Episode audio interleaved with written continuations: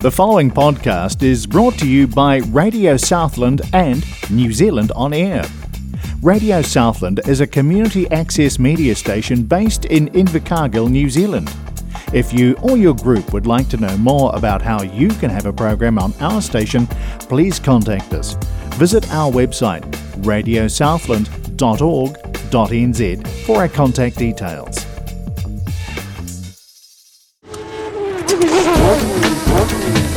Welcome to Grinding Gears with Pete And Aaron. on Radio South at 96.4 and Coast Access Radio in Kapiti. And Happy New Year's! We are back, and so are the news and reviews from the motoring community. Coming up this week, uh, we're kicking off with Bureaucracy BS, and it's a doozy. First up, some welcome back music.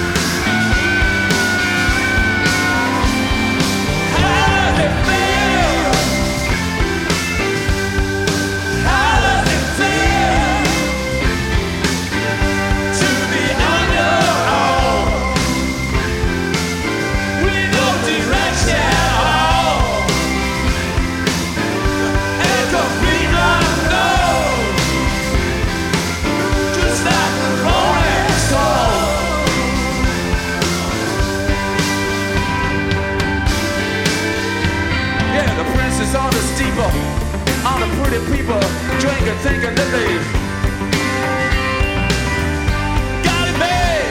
Exchanging all kinds of precious gifts. If take that diamond ring, you better babe. You used to be so amused. A pony in rags the language that used. Now go to him now, calls you. You can't refuse. When you got nothing, you got nothing to lose. You're invisible now. You got no secret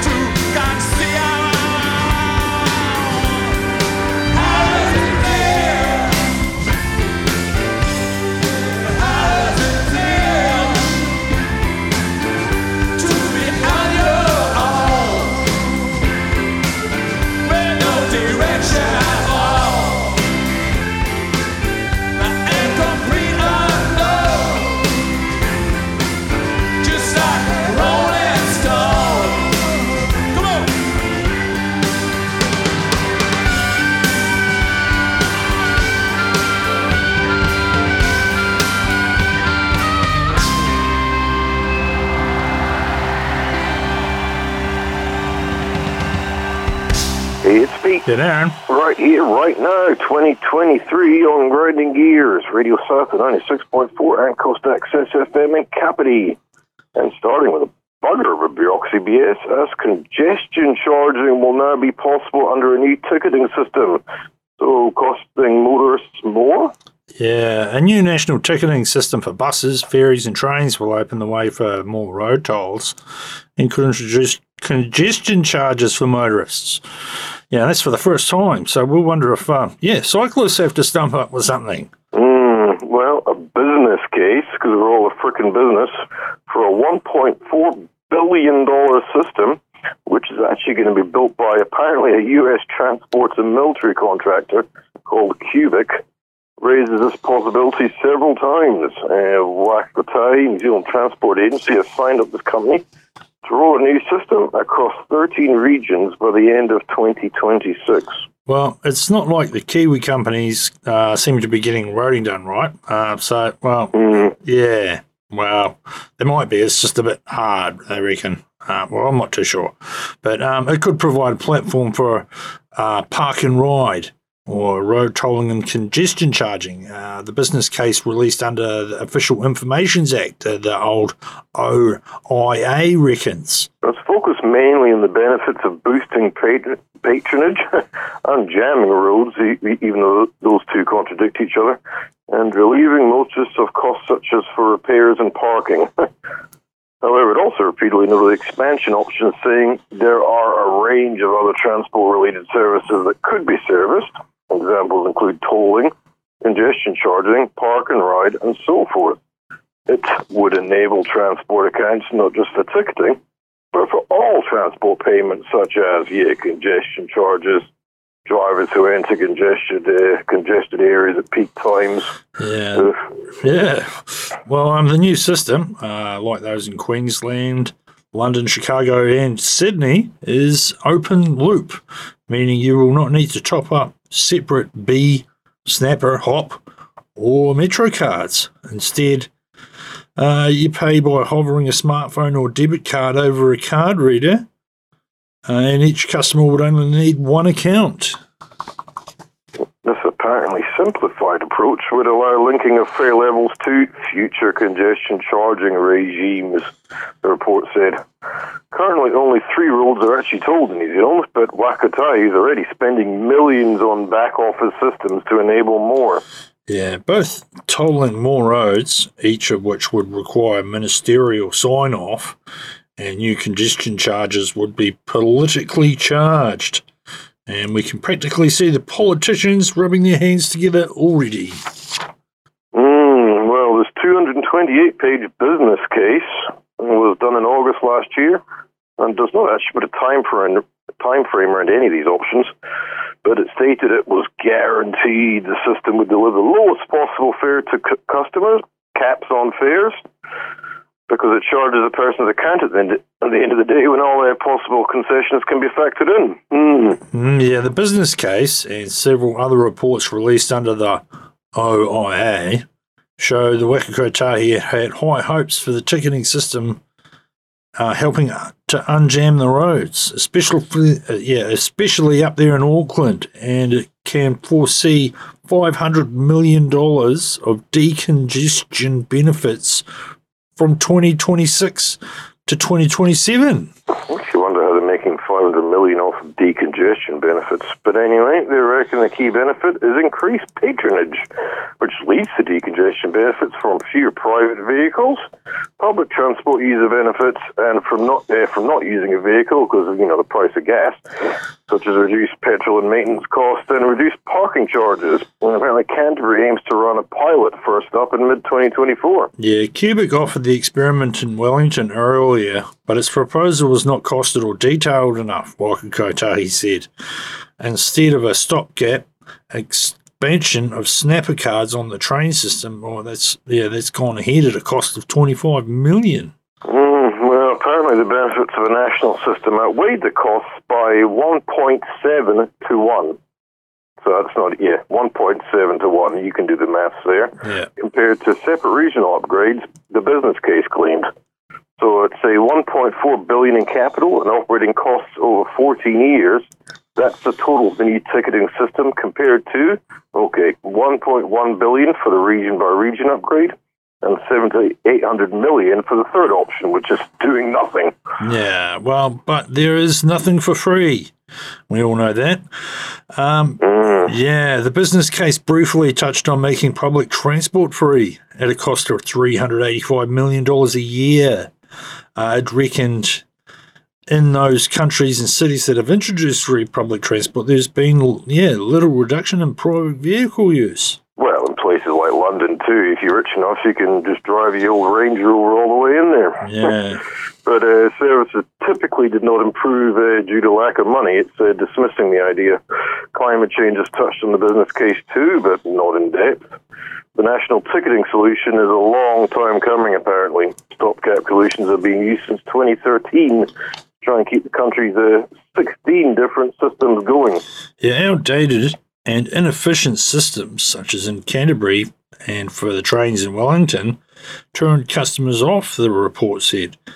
Uh, yeah, it probably costs too much. Yeah, well, they virtually need updating uh, every five years.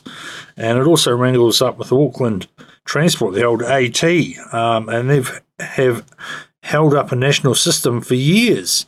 Uh, the business case stressed Waka Kotahi was keeping Auckland on board, and the AT is increasingly supportive. Mm, So I think the best thing about Auckland is the bloody Ubers. But Auck- it does stand to gain uh, the most, as usual, if the new system boosts patronage as they forecast. A mere 0.5% boost in customers nationally would actually be worth 236 million bucks in benefits. Overall, it was forecast the ticket system would increase passenger trip numbers by 2%, 2% in 2026 and slash 27, um, by up to 5% by the 10th year. Yeah, that would play a part in the forecasted overall rise in patronage for Auckland from 48 million trips a year now to 198 million by 2035, and Greater Wellington from 18 million to 58 million, and Canterbury it goes from 7 right through to 17 million. Mm, well, a group of uh, nine smaller regions that would have been instrumental in getting this with national ticketing, but apparently grew from 7 million trips to now 19 million. But with data gathering, one drawback is the national ticketing system will concentrate customer information in one place that could actually be hacked or compromised by, you know, the old security gaps. Yeah, one central account based system poses wider and more significant data risk, uh, digital risk uh, than the current regional closed loop solutions, the report said. Uh, Auckland's HOP, Wellington Snapper, and Christchurch's Metro card and the Bee Card used in Dunedin and Queenstown are closed loop proprietary systems. Mm-hmm. And the plus was all the rich data the new system would provide to planners and policymakers. Would also boost tracing and tracking attempts during disruptions such as bloody COVID 19, the report reckons. Data capture would also enable future services like ride sharing and the development of smart cities, it said, where cities focus on using information and communication technologies to increase efficiency and provide services, which they should frankly really be providing. Yeah, yeah. In the US, privacy campaigners have expressed alarm. The development of smart cities creates growing incentives for companies like Cubic to aggregate and uh, the data and then sell it. And who Like knows? Facebook. Yeah, yeah, yeah, exactly. Like, who, who- knows uh, when it will come to come to America? But Waka Kotahi told Radio New Zealand that it's only very limited personal information that will be gathered by the system, e.g., like your name and your and your contact details. Yeah, so they can send you some good advertising emails. Also, the system would meet the requirements and expectations in respect of data sovereignty and apparently Maori data sovereignty. It had uh, adopted privacy by design approach and would do a privacy impact assessment at delivery phase, apparently. So, as we prepare to reach deeper into our pockets once again for a plan which may or may not work, uh, let's just crank a song and return to some good stuff about cars.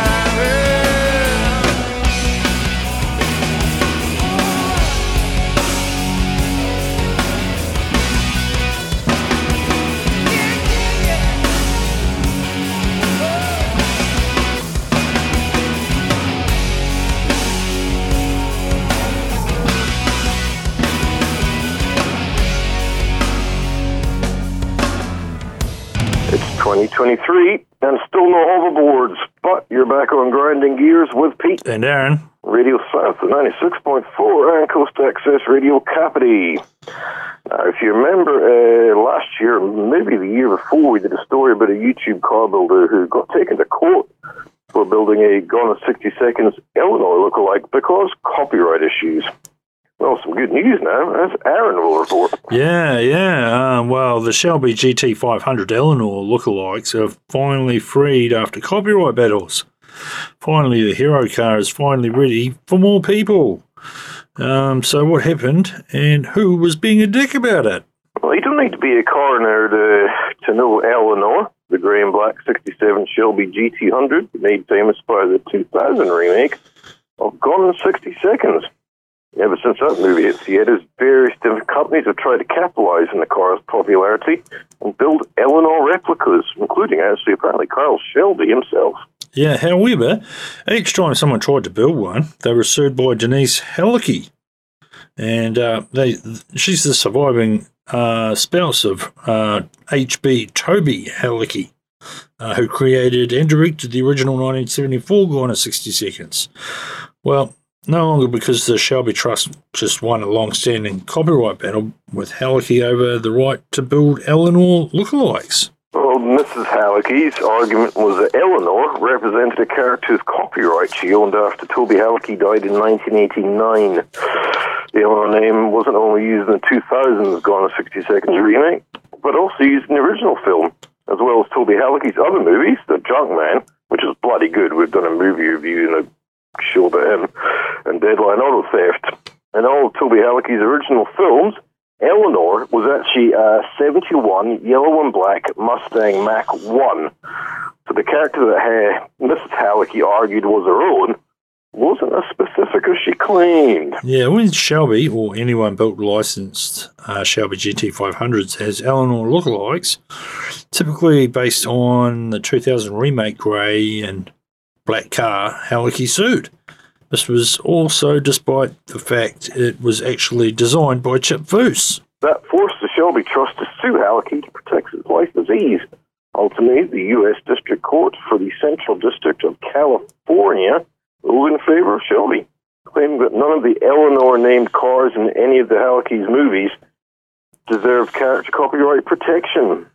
And that is a big win for the Shelby Trust, whose licensees are now safe to build cars however they want without having to worry about a lawsuit from Halicki.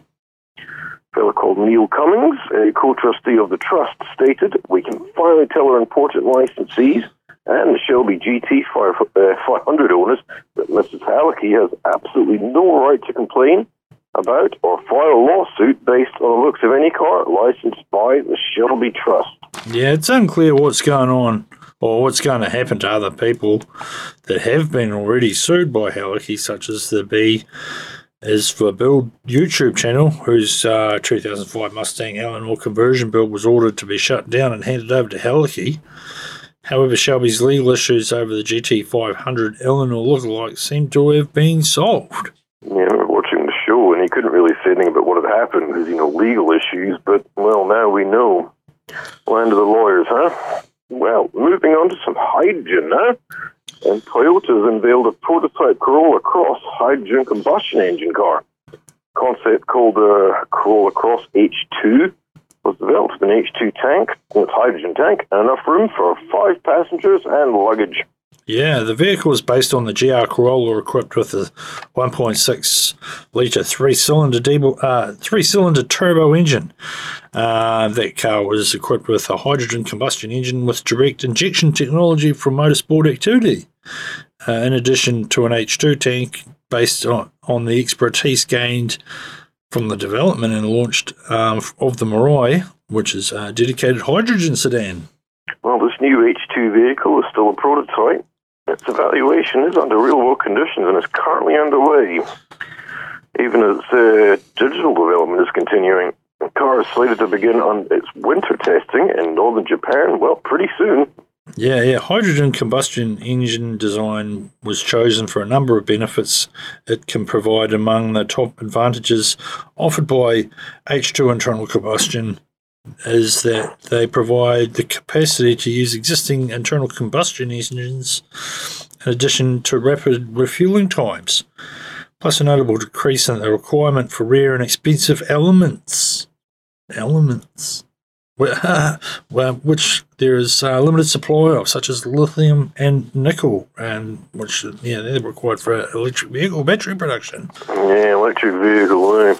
Well, through the state of the adaptation of existing technologies and reaching further into existing investments gives H2 uh, ICE Tech a chance to provide a faster and more accessible carbon reduction solution. According to the automaker, it has arrived at approximately 40% of the distance along the road to commercializing vehicles such as this new Corolla Cross H2 concept. Yeah, there is no way to tell at this point if the tech will reach mainstream use in the passenger vehicle market, but uh, Toyota is highly confident in the opportunity that it pre- presents um, uh, to motorsport. Yeah, well, uh, I don't know about you guys, you listeners out there, but we're kind of sick of all these batteries and range anxiety problems. I was actually earlier last year Toyota took part in the all Super Taikyu endurance races in Japan by way of the rookie racing team, and actually using the GR Corolla H2 with a hydrogen combustion engine. Yeah, uh, throughout the events, Toyota, Toyota president Akio Toyoda drove in every race under the master driver uh, pseudonym of Morizo, uh, providing him with providing him with a first-hand opportunity to evaluate and contribute to the vehicle's development. That's a nice one from Mr. Toyota himself. Leading by example, all right, but we're on to the EVs because Tesla time. Tesla has been ordered to upgrade the self-driving computer for free due to false advertising. Yeah, Judge has ordered Tesla to upgrade customer self-driving computer for free so that they can subscribe to Tesla's full self-driving program without a large additional cost. And it's a big uh, victory for customers frustrated with uh, Tesla selling a self-driving package before the company's actually delivered a fully functioning feature.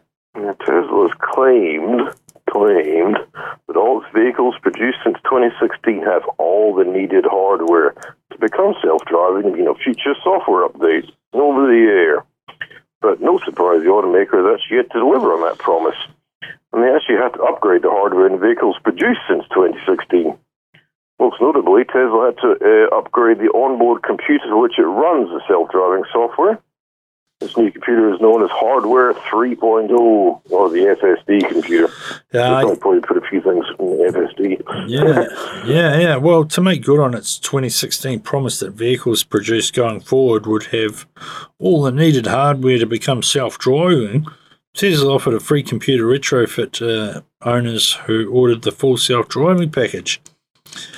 The fact that Tesla was doing the retrofit for free squashed people's concern about needing to update the hardware to access self-driving. However, things got more complicated last year when Tesla launched its full self-driving subscription package for $199 a month.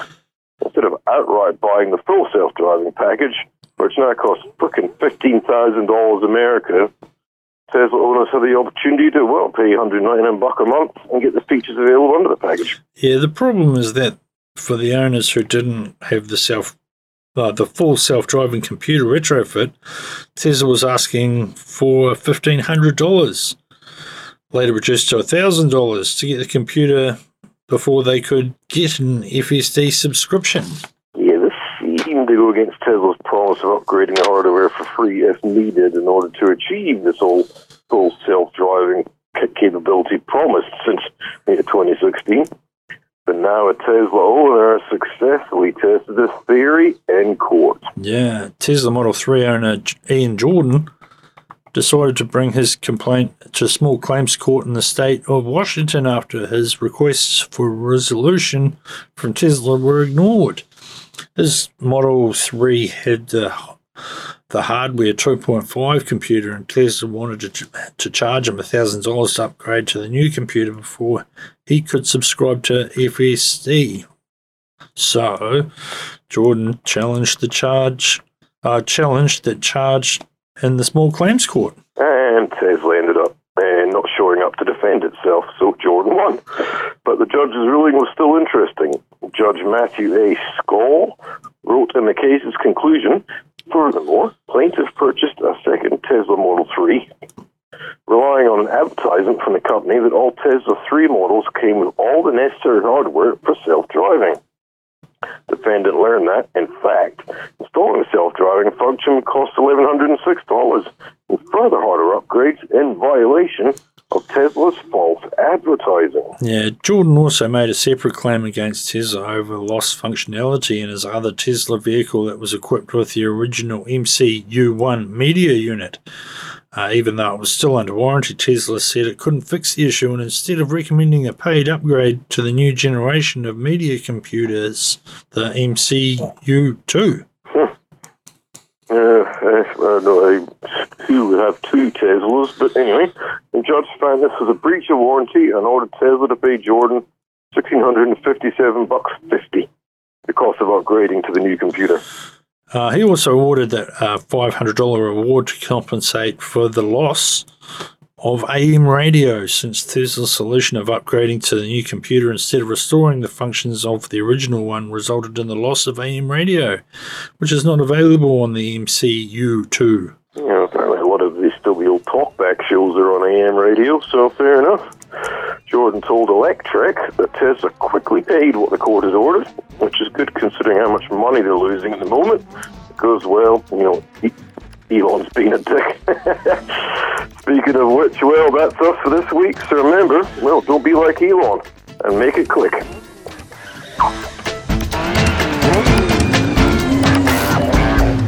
The preceding podcast was brought to you by Radio Southland with the support of New Zealand On Air. Their funding of accessmedia.nz makes these podcasts available. To find similar programs by other stations involved, go online to accessmedia.nz.